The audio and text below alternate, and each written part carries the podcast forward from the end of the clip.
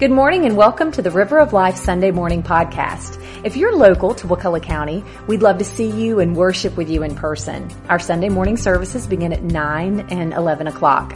May God bless you and we hope you enjoy the sermon. Good morning, River of Life. Music is an amazing thing, isn't it? Um, did you know? I think it's uh, one time I looked this up. The Bible contains over 400 references to singing. And, and even more importantly than that, it 50 different times there are specific commands in the Bible instructing us to sing. 50 times the Bible tells us to sing. For example, Psalms 96 says, Sing unto the Lord, uh, all you earth. Sing unto the Lord a new song. Sing unto the Lord, bless his name. Every day make known his salvation. But have you ever asked yourself why? Why, why sing? If you look at the Bible, the Bible doesn't just come in and say, uh, God doesn't simply ask us to praise His name. He commands us to sing praises to His name. But why, why would He do that? I mean, think about it. We could just come to church and, and we could just pray and, and preach and go home. But over and over, the Bible tells us not just to sing individually, but it tells us that when we gather as a congregation, when we gather in the tabernacle, when we gather in the church, we are to, to sing. But why? What is it about singing that is so important? Well, to be honest, to answer that question would take more than one sermon. There's actually a lot of reasons in the Bible that we're told to sing. But this morning, I want to remind you of just one very practical reason. And that is that singing helps us remember. Singing helps us remember. Have you ever noticed? I, am at the age now, I'm 57. Did you ever notice how you can literally remember songs and rhymes and, and, and uh, nursery rhymes or TV jingles or songs you listened to in high school? You can still repeat the words. Have you ever noticed that? How easy that? You can't remember what you ate for dinner yesterday, but you can, you can, you can remember those songs. It, it is an amazing thing. Have you ever noticed when we, when we teach our children the ABCs, how do we do it? We sing a song. You see, cultures all over the world ha- do this very same thing when they want to teach their children letters, they want to teach their children numbers, they want to uh, teach their children the states around the country. How do they do it? They make up songs, they make up rhymes. You see, music has this incredible ability. It's called a mnemonic ability. And scientists are just now beginning to try to understand what this is. And what they're finding is that our brains are hardwired to remember music, song set, uh, words set to music much better than we mem- remember words uh, alone. But see, God has always understood this. After all, He designed it. There's an amazing story in Deuteronomy chapter 31. And we all know Moses has led the, the people out of uh, Egypt, and he's, they spent 40 years in the desert, and they finally come up to the, the promised land. And uh, they're, they're getting ready to enter in. And God comes to Moses, and he says, Moses, you're going to die. He says, You're going to die. You're not going to be able to take the people into the promised land. That's going to fall to, to Joshua. He said, But I'm going to tell you, go ahead and tell you what's going to happen to these people. He said, I'm going to take them over into the promised land. And, and, and for, for lack of a better word, they're going to get fat and they're going to get lazy. And when I take them over there, they're going to turn away from me and they're going to turn to other gods. So he says, Moses, here's what I want you to do. I want you to write a song. And I want you to teach it to the people. Now, if you want to read the words of that song, you can find that in Deuteronomy 32. But in Deuteronomy 31, 21, God tells Moses why he wants him to write a song. He says this, And when many evils and troubles have come upon them, this song shall confront them as a witness, for it will live unforgotten in the mouths of their offspring. In other words, he says, teach them a song because a song they'll remember. If we just said the words, they might forget about it. But when you teach a song and you teach it to your children, you remember. See, music has this amazing ability to do this. Now, listen to me. This makes music a very powerful thing. A very powerful thing. New Testament scholar Gordon McPhee or Gordon Fee once said this: "Show me a church's songs, and I'll show you their theology." Show me a church's songs, and I'll show you their theology. Let's be honest. I can get up here this morning and I can quote scripture and I can just preach the greatest message I've ever preached. But later this afternoon, it'll be much easier for you to remember one of the songs that was sang than it will be to remember what I said. You'll catch a. T- uh, am I right? It's just something about music. It gets in our head and just it just plays over and over. It's got this amazing ability. But that is why the words of a song, especially when we gather as a congregation, when we come together as a church, the words of a song should be the very first thing we ever think about or we ever consider before we ever sing that song. Not the melody, not how beautiful it sounds, not, not the beat or any of that kind of thing, not that it elicits some emotional high.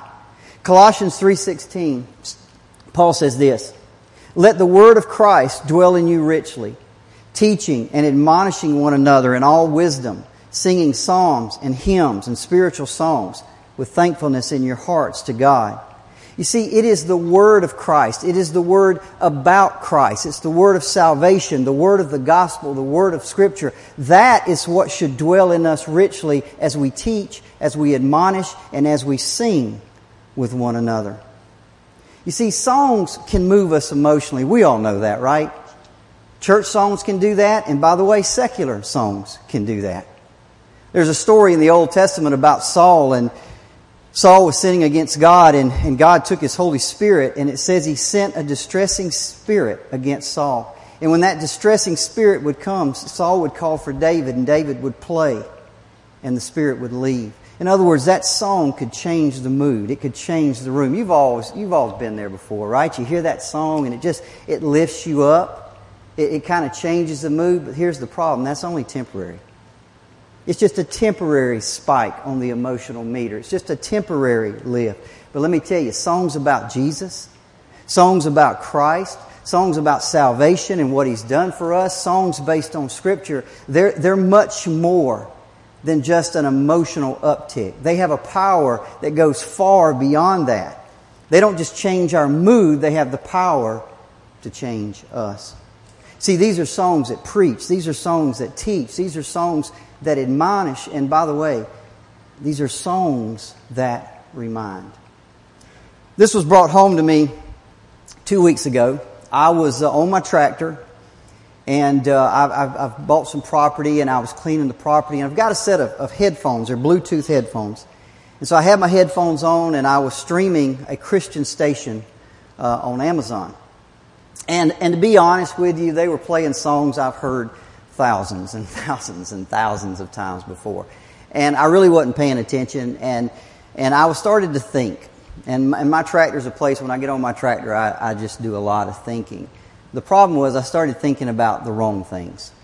I started thinking about the virus. I started thinking about, uh, I just started thinking about the riots. I started thinking, even more than that, I started thinking about all the hatred, all the anger, all the, all the stuff that's going on out there in our world. And I just began to think about it over and over and over again as I'm riding on this tractor.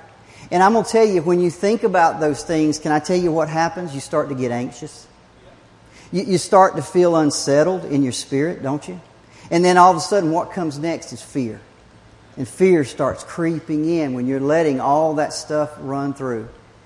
And in that moment, in that moment, a song came on. Now, I don't know how I've never heard this song. Uh, it's been out for a couple years, but honestly, I never heard it until that very moment. But I'm going to tell you, in a second, that song changed everything. In a second, a song changed everything because it reminded me of what I needed to be reminded of. I asked Miss Janice this morning if she would play that song for you. And let me tell you, that is a worship song. That is a worship song. Let me give you three reasons. It is based entirely on Scripture. There's not a line in that song that I can't go to the Bible and validate based on the Word of God. In fact, the majority of it's based on Revelation chapter 5. The second thing that makes it a worship song is because it's about the right person. which means it ain't about me, it's about Him. It's about Him. But the third thing that song did for me on that day, it, it just, in the very moment that I needed it, it reminded me of something. And this is what it reminded me of. It's going to be all right. It's going to be all right, Derek. You see, yes, yes, this world is broken. Let me tell you, this world is broken, but it has been broken for a long, long time. See, what's different today? We all think uh, that the world's worse today than it's ever been, but it's not. The fact is, you're just exposed to more troubles than you ever have been in the past. You see, the fact is, when I was a kid growing up, and, and, and let's be honest, at least until, say, the last 40 years ago, the only troubles you really knew were troubles you experienced. Or maybe it was troubles somebody told you about, or, or at, at the most, it was the troubles you read about in the newspaper. But now you hear about everybody's troubles 24 hours a day, and you don't just read about them, you see them in living color. Let me tell you, the human heart wasn't made to bear that much trouble. The human heart wasn't ma- uh, made to bear that. But you see, the world is not broken because of sin. I mean, I'm sorry, because of racism, because of crime, because of sickness, because of disasters. Those are just symptoms. It's broken because there's a disease called sin. Romans 8 20 to 22 says this For the creation was subjected to futility not willingly, but because of him who subjected it, in hope that the creation itself will be, will be set free from its bondage to corruption and obtain the freedom of the glory of the children of God. For we know that the whole creation has been groaning together in the pains of childbirth until now. Paul wrote that 2,000 years ago. It's always been that way. You see, the world, this earth, is under a curse. It, it's why you have to work so hard to get some okra and some squash and some tomatoes, while the briars and the thorns just grow abundantly without doing anything. That's part of the curse. It's, it's why beautiful, perfect little babies can grow up and just absolutely break your heart. It's why that soft summer breeze at the beach can turn into that deadly hurricane.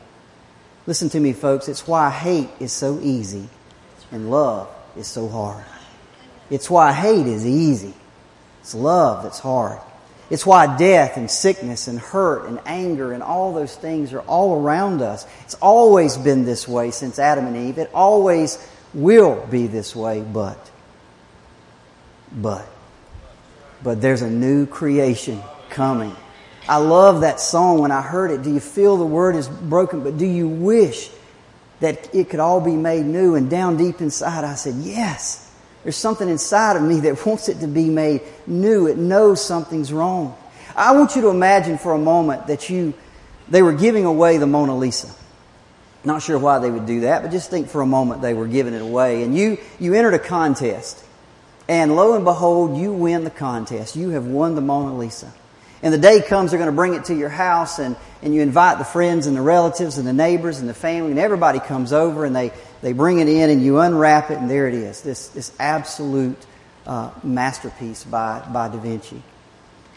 And you're, you're sitting there and you just you can't believe it, man. You've never seen it in person, and the, it's just the beauty of the brushstrokes. And you, for the first time, you realize, wow, I never understood what a masterpiece this was. And y'all look at it for a while, and everybody goes in the kitchen for refreshments. And your little three year old has been hurt hearing all this talk about painting, so he decides to go get his paints.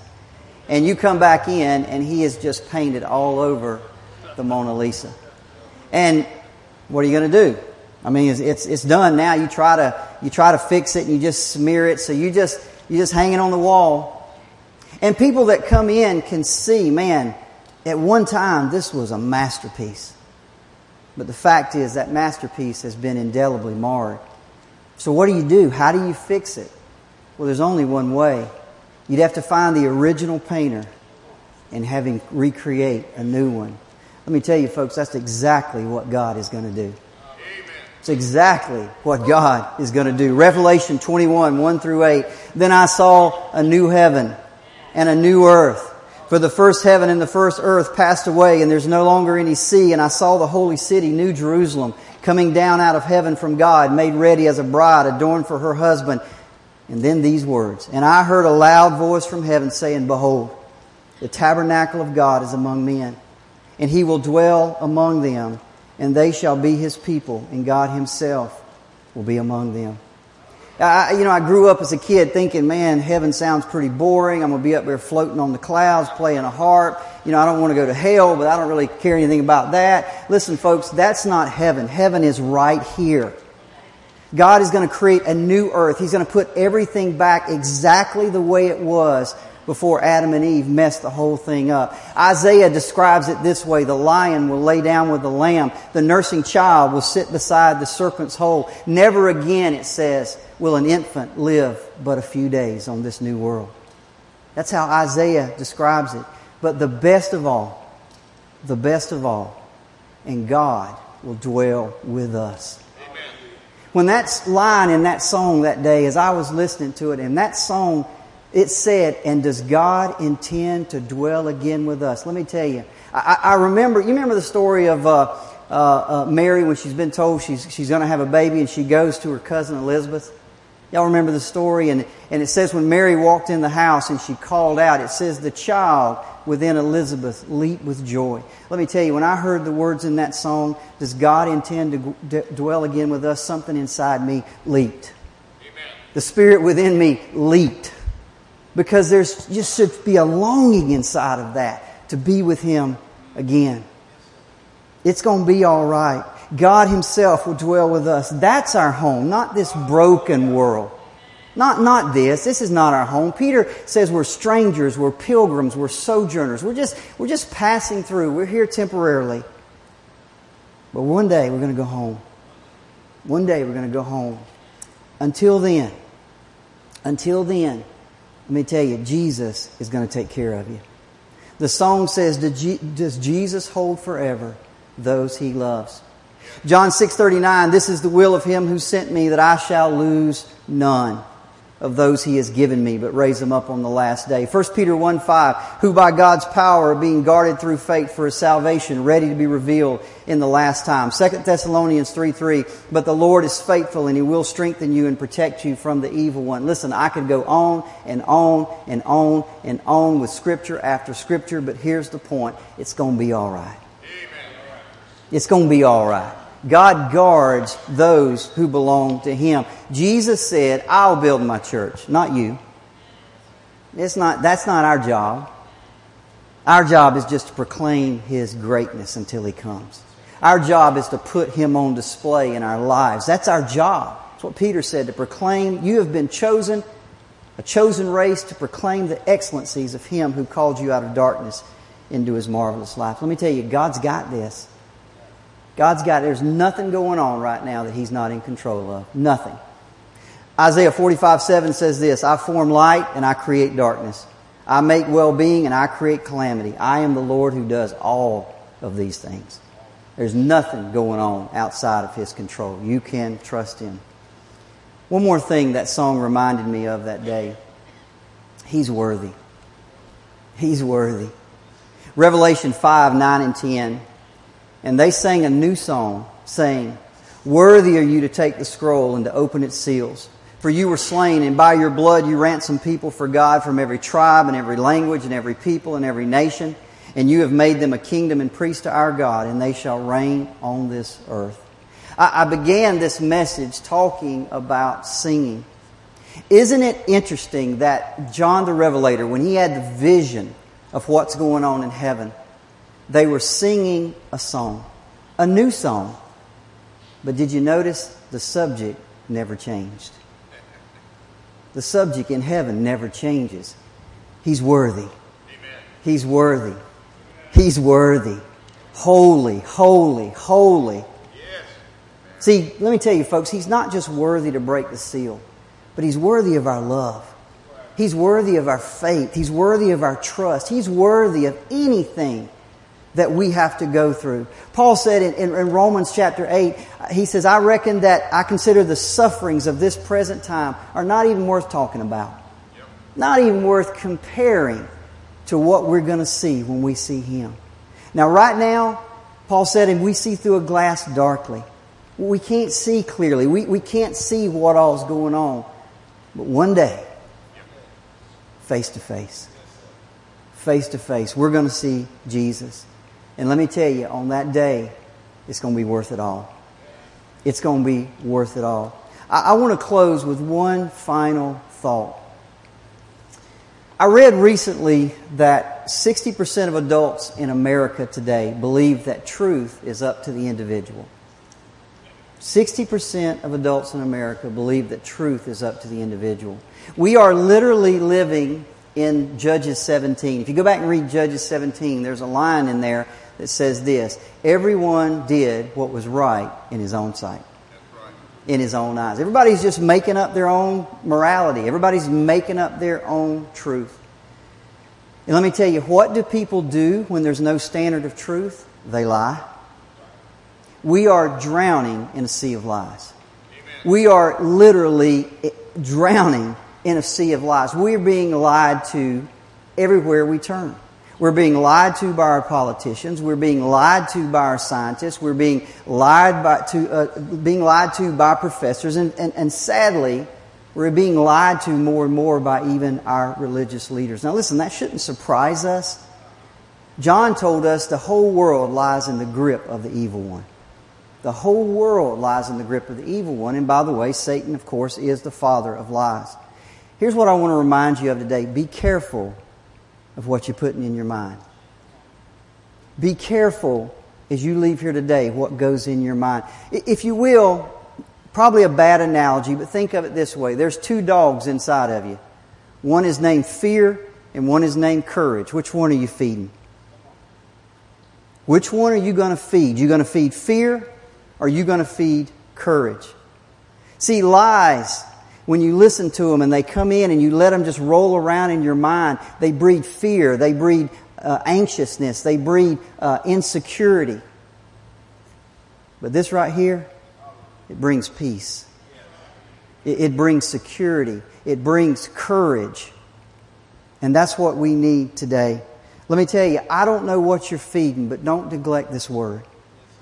Don't, I think Rocky stood here and said this a few weeks ago. Do not neglect this word. I'm not telling you you can't get on the news and you can't get on the internet and see what's going on, but some of us are spending far too time, too much time in that and far too little time in this.